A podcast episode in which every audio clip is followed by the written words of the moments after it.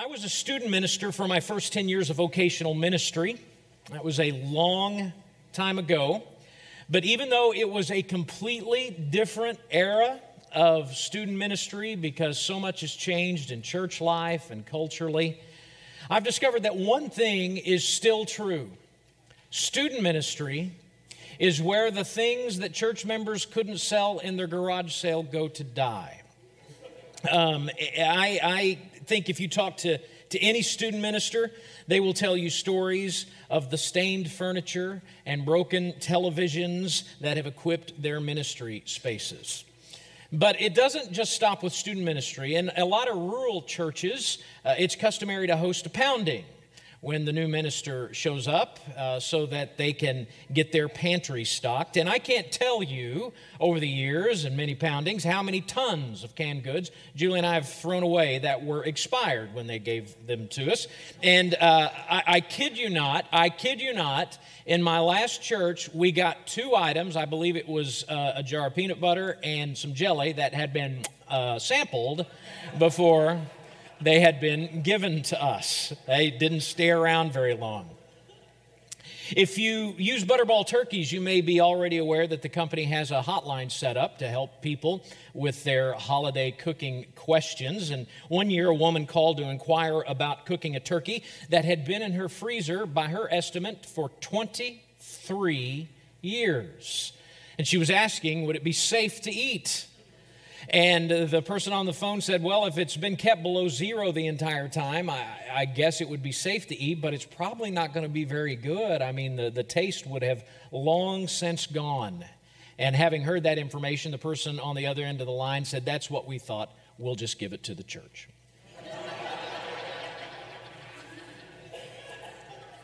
now, I'm afraid that we take that same kind of approach far too often when we think about our relationships with Jesus.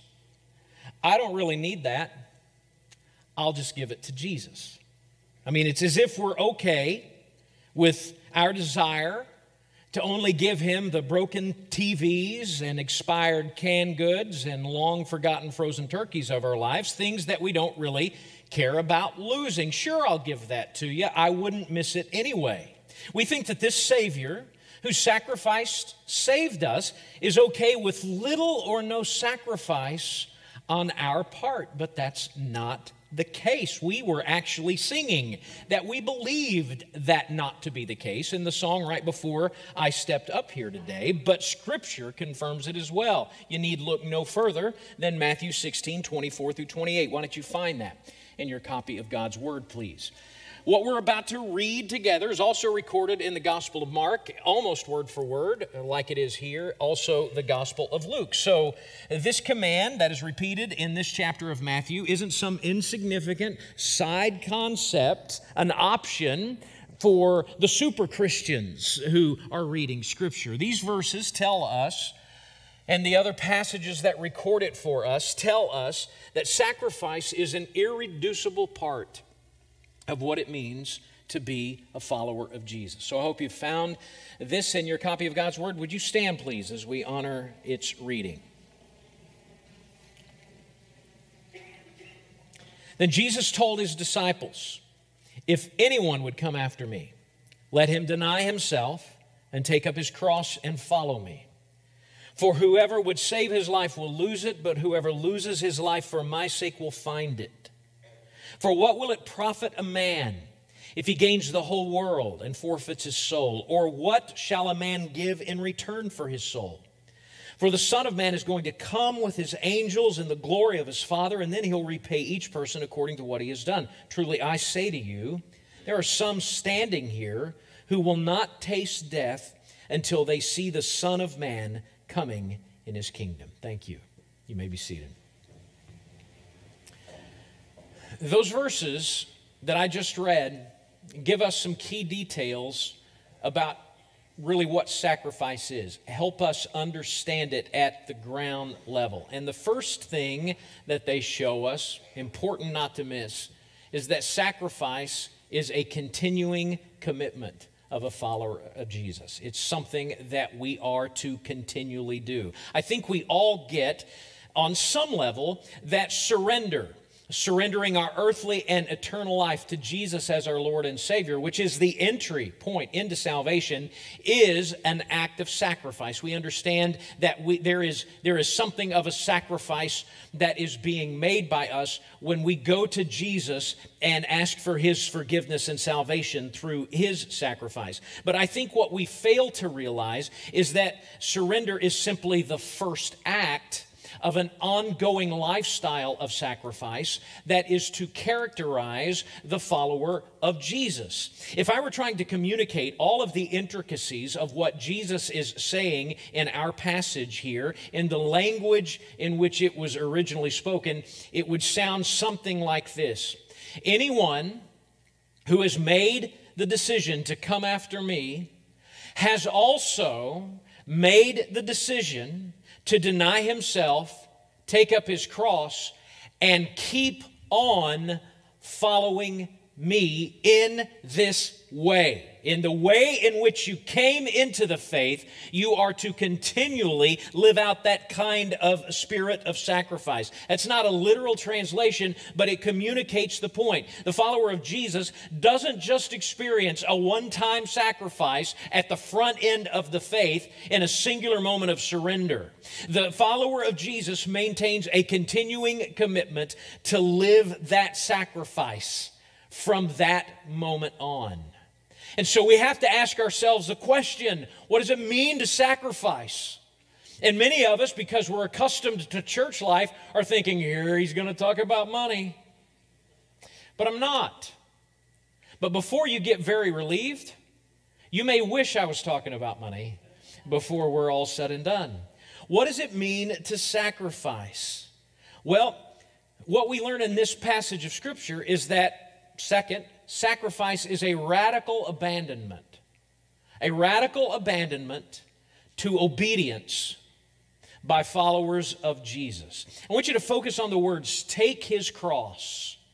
And I want you to step back a few verses with me so that we can see clearly the principle that, that Jesus is articulating here. Back in verses 16 through 20, we have a famous event of Scripture.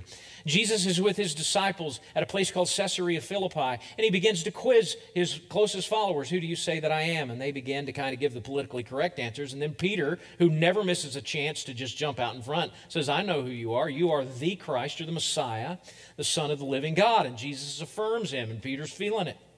I mean, he's really feeling it. There's no doubt about it. He's feeling it. I got the right answer. He's the kid in class who gets the right answer and then lords it over all the other kids.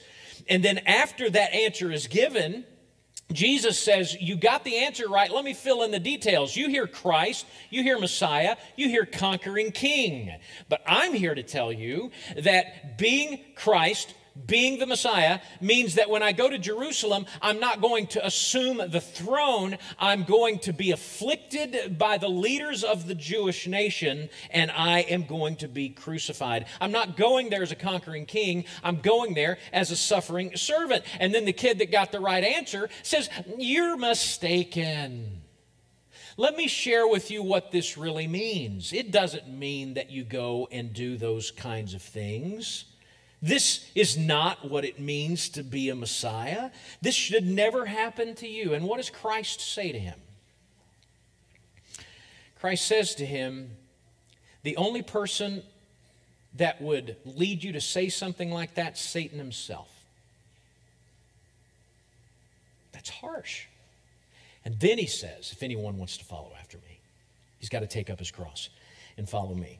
Because Christ understood what the Father wanted him to do.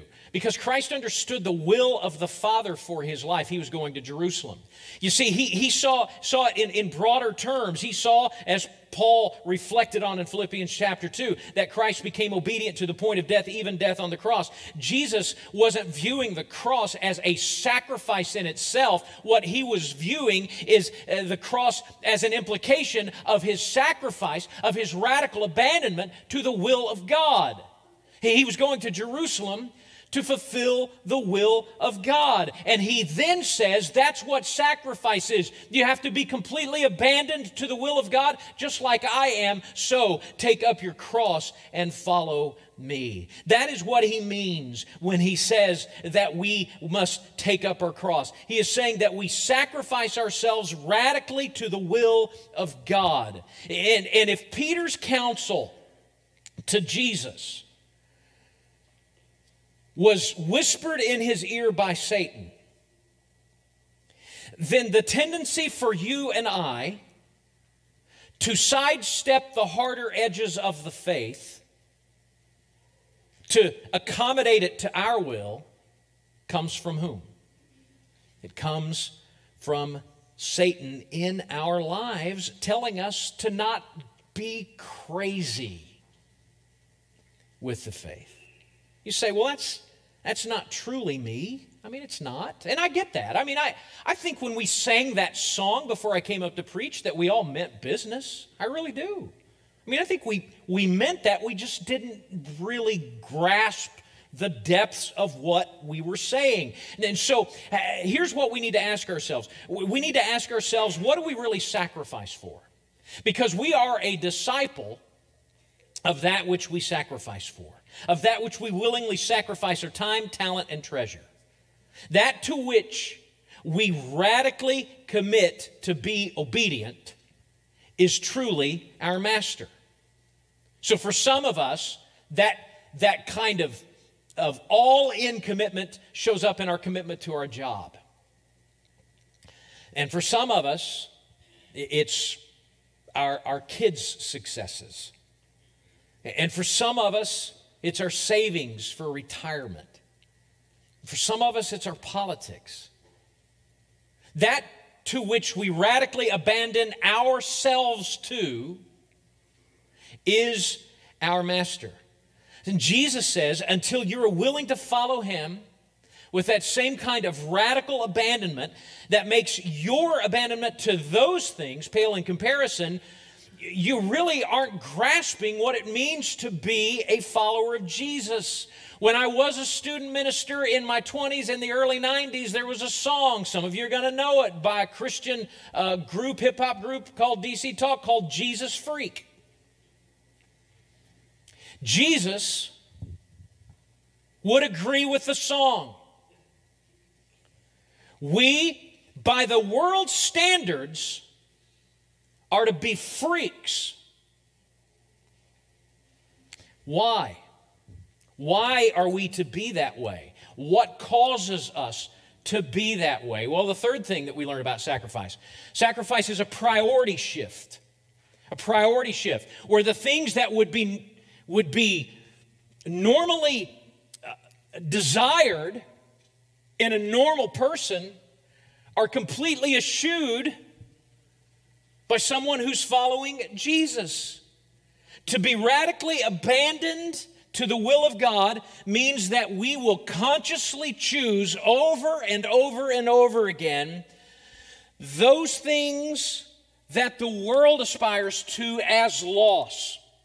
As, uh, as Paul said in Philippians 3, which we read earlier, to be rubbish which is a kind Sunday morning way of saying manure, and it's actually rougher than that. It's not a swear word, but it's something that parents would write me about if I said it. There's a, there's a fundamental shift in priorities, and it's represented by nothing less than death to self.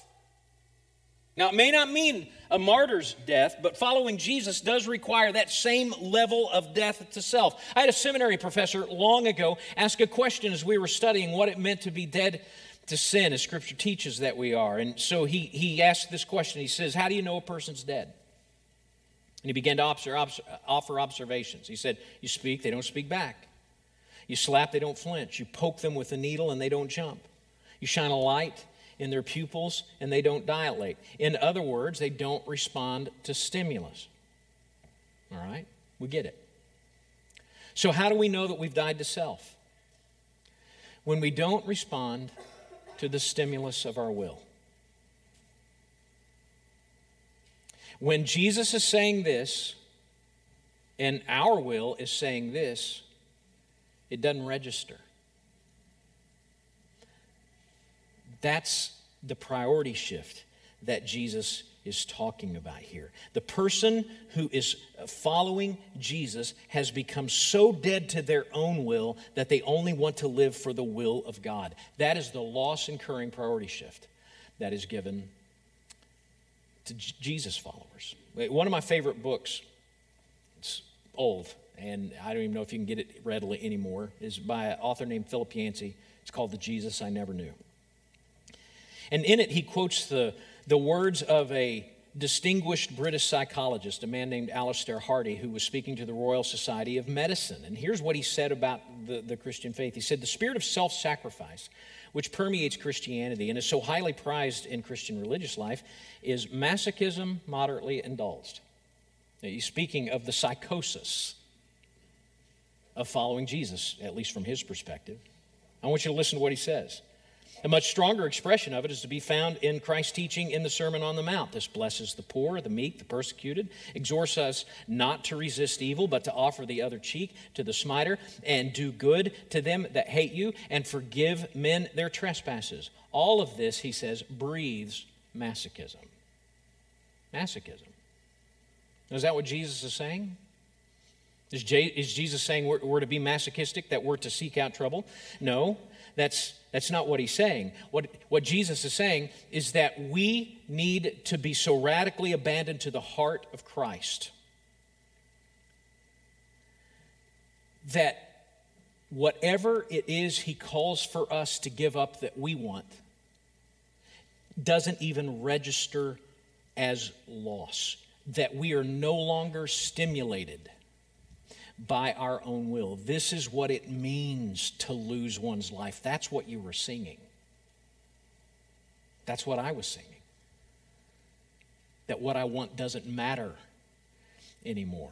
I want, I want to linger here because I, I don't think we really grasp the, the profound nature of what Jesus is calling us to.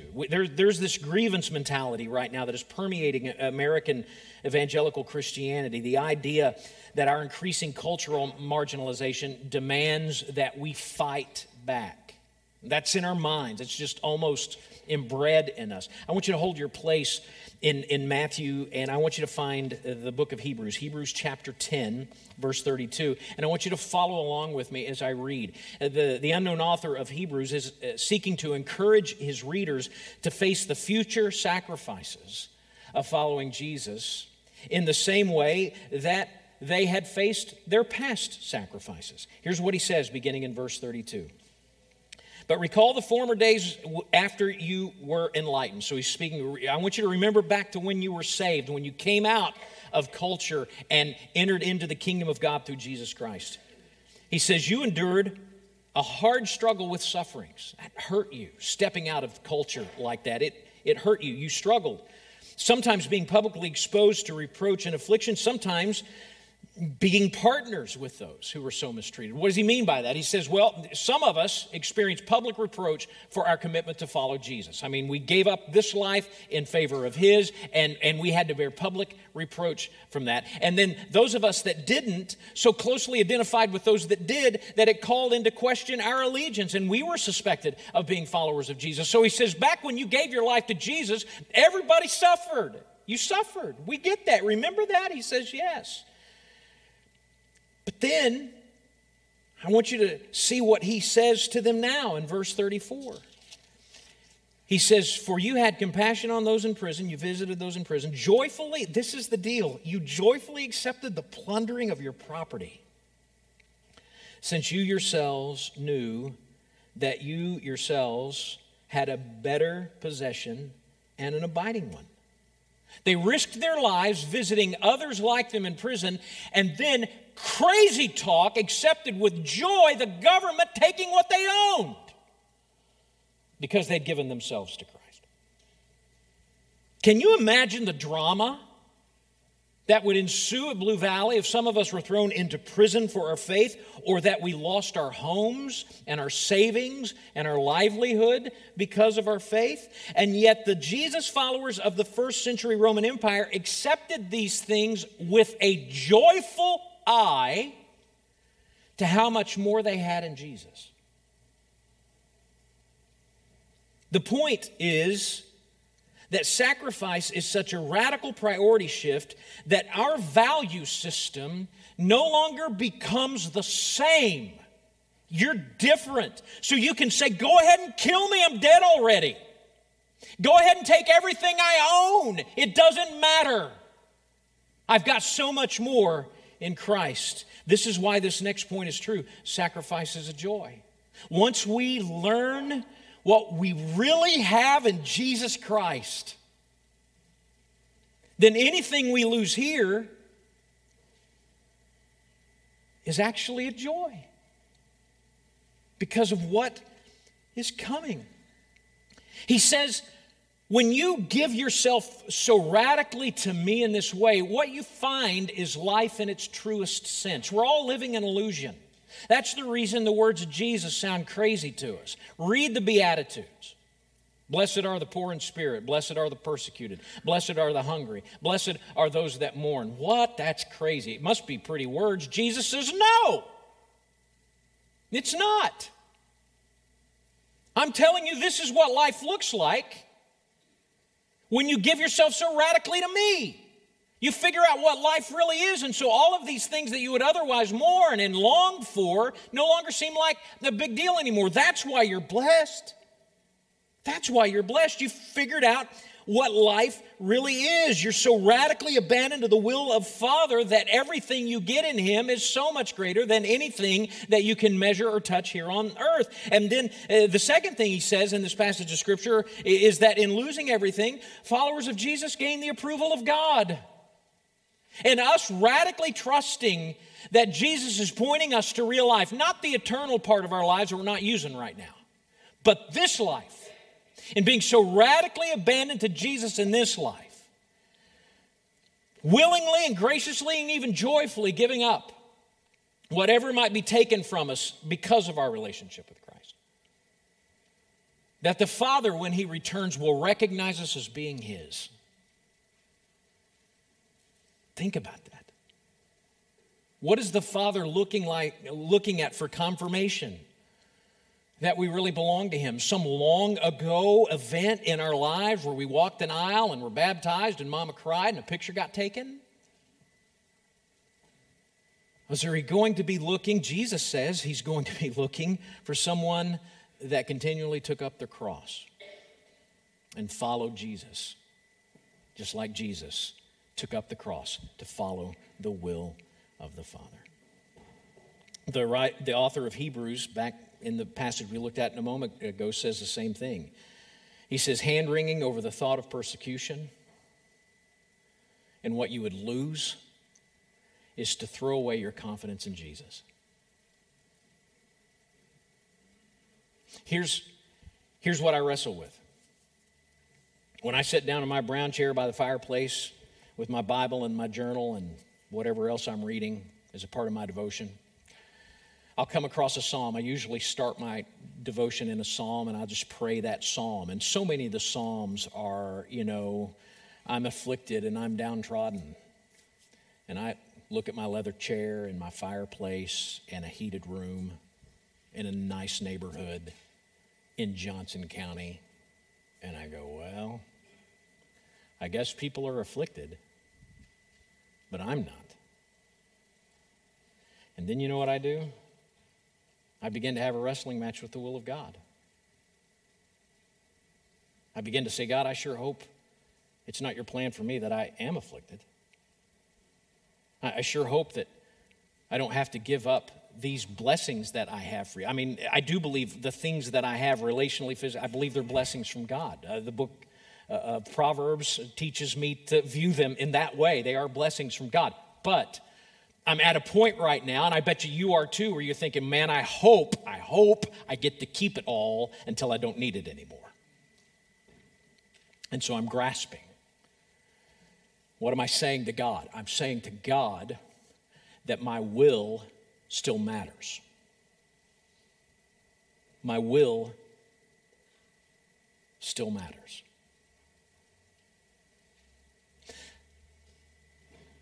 But if I'm really going to radically abandon myself to the will of God and take up my cross daily and follow Jesus, then I have to get to the point where I accept the blessing but hold it freely. Or I don't, in my prayer time, say, God, I hope whatever your will is for my life, that that it doesn't mean that my marriage is, is threatened or, or that my, my kids are, are threatened or my grandkids are threatened. I, I hope that the rest of my life involves a wife that loves me and Jesus and kids and spouses and grandkids that, that love me and love Jesus. I hope that my retirement that I have planned is going to look just like what I've always thought it was going to look like, and I hope everything is great. That's what I want. But I am not saying to Jesus, like I need to be saying to Jesus, I am willing to joyfully lose it all for the sake of following you. John Piper, who I love, said this about heaven one time, and I've never forgotten it. He said, Would heaven still be heaven for you if it had all of the things that you had here on earth but didn't have Jesus?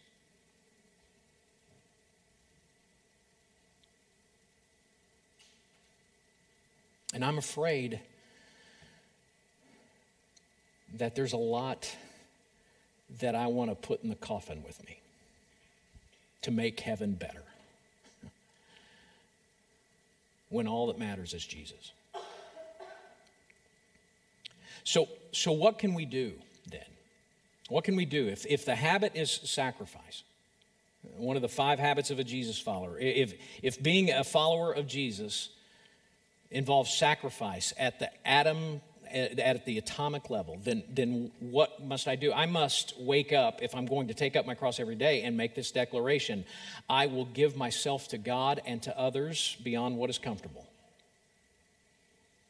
to the point that it would cost me. I, I give myself to God and to others each day beyond what is comfortable.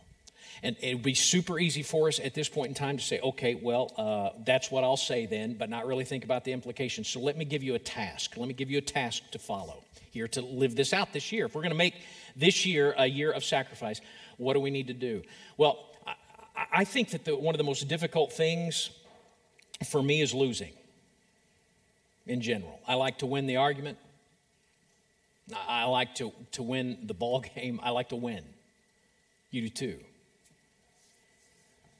And because we live in a world where we're starting to experience marginalization and we're starting to feel the pressure actually starting to stand out around us as followers of Jesus, we, we feel this need to fight back, to win that battle. And so we, we feed ourselves on media outlets and, and social media outlets and internet outlets that, that, that rile up our sense of indignation. And we begin to say to ourselves, I must fight. So here's, here's what I'm needing to do this year I'm, I'm needing to make a commitment to Jesus that I don't have to defend myself. I don't have to defend myself. If, if I'm to take Matthew 16 seriously, that's what I'm being called to do. And by the way, he said the same thing in the Sermon on the Mount, the Beatitudes and later on. I don't have to defend myself. Why do I have to defend myself? That's crazy. I don't have to defend myself because I'm dead already. And I've got all that I need in Jesus. That's exactly the kind of crazy life that Jesus is describing in the Sermon on the Mount. And that's the exact kind of crazy life that he's underscoring here. Where we don't need to be right, to win, to defend ourselves we just need Jesus, and we've got all we need. I told you you would appreciate if I talked about money instead of this. But this is what it is. This is not this is not superhero Christianity. This is Christianity 101. Radically abandoned in a way that makes zero sense by this world standards to the will of God. And just maybe, just maybe, the cultural pushback that we are trying to do in all of our different ways would actually be successful if the world around us finally saw what a Christian really was. That's, that's what God is calling me to, I believe. And I think He's calling us on some level, in ways peculiar to all of us, to that same kind of thing. Let's go to the Lord in prayer.